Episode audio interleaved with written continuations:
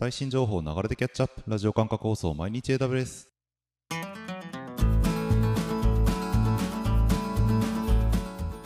おはようございます。サーバークスの加藤です。くがつのにじゅうごにち、今日も最新のアップデートを皆様にお届けしていきます。電車に乗りながら、ご飯を食べながら、ちょっとしたながら時間で気軽にキャッチアップしていきましょう。放送のフィードバックは YouTube のコメント欄、または Twitter のハッシュタグサバワにて投稿お願いします。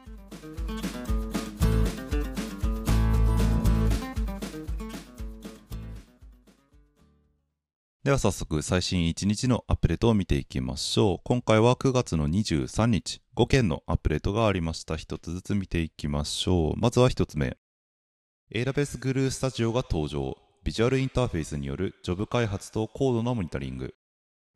はい、イーティーエル 処理を行うためのマネージドサービスである Glue ですが、こちらに新しく Glue Studio というビジュアルインターフェースを用いてジョブを開発することができる機能が追加されました。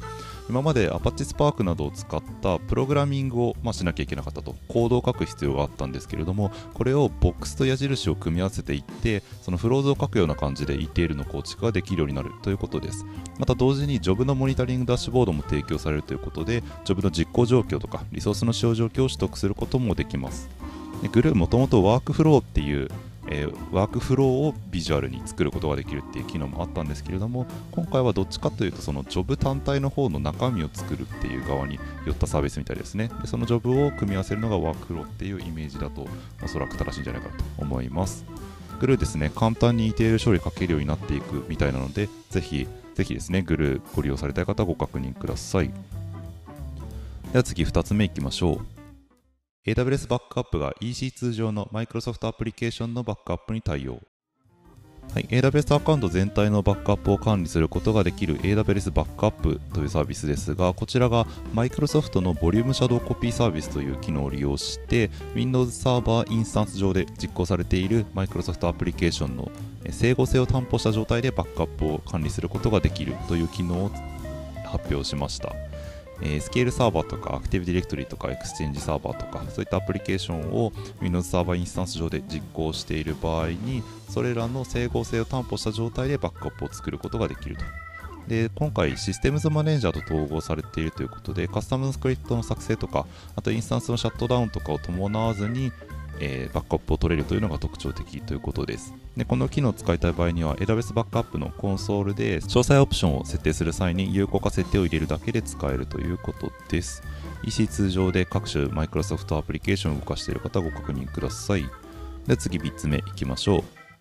プレビュー中の Amazon アールディーエス エムシックスジー、アールシックスジー がより多くのデータベースバージョンをサポート。Graviton ツー プロセッサーを使用した アールディーエス インスタンスタイプである エムシックスジー、アールシックスジー、 こちらプレビュー状態で現在利用可能なのですが、この対応するデータベースバージョンが増えました。 MySQL の方が はってんれいてんいちなな、はってんれいてんいちきゅう、はってんれいてんにじゅう、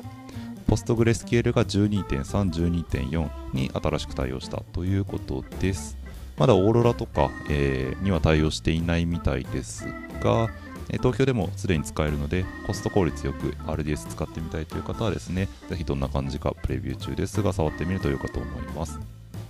では次よっつめいきましょう。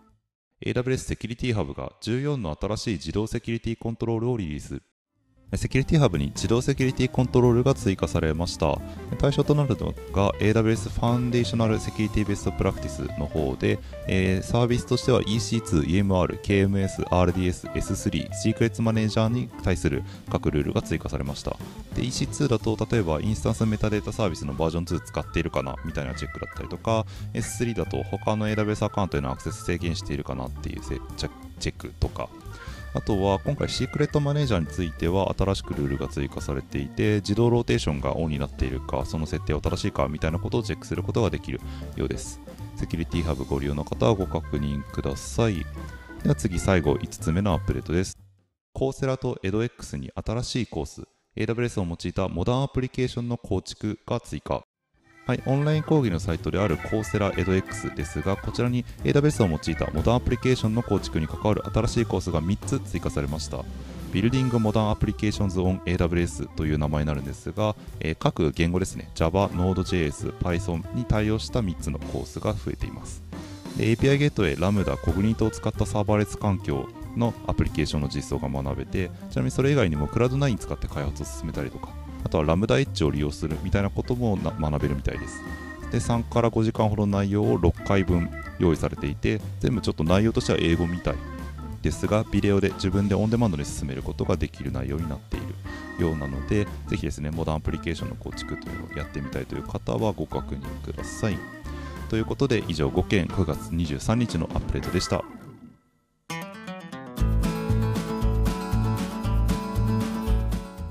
繰り返しになりますが、放送のフィードバックは YouTube のコメント欄または Twitter のハッシュタグサバワにて投稿お願いします。また次回毎日 エーダブリューエス お楽しみに。ではでは。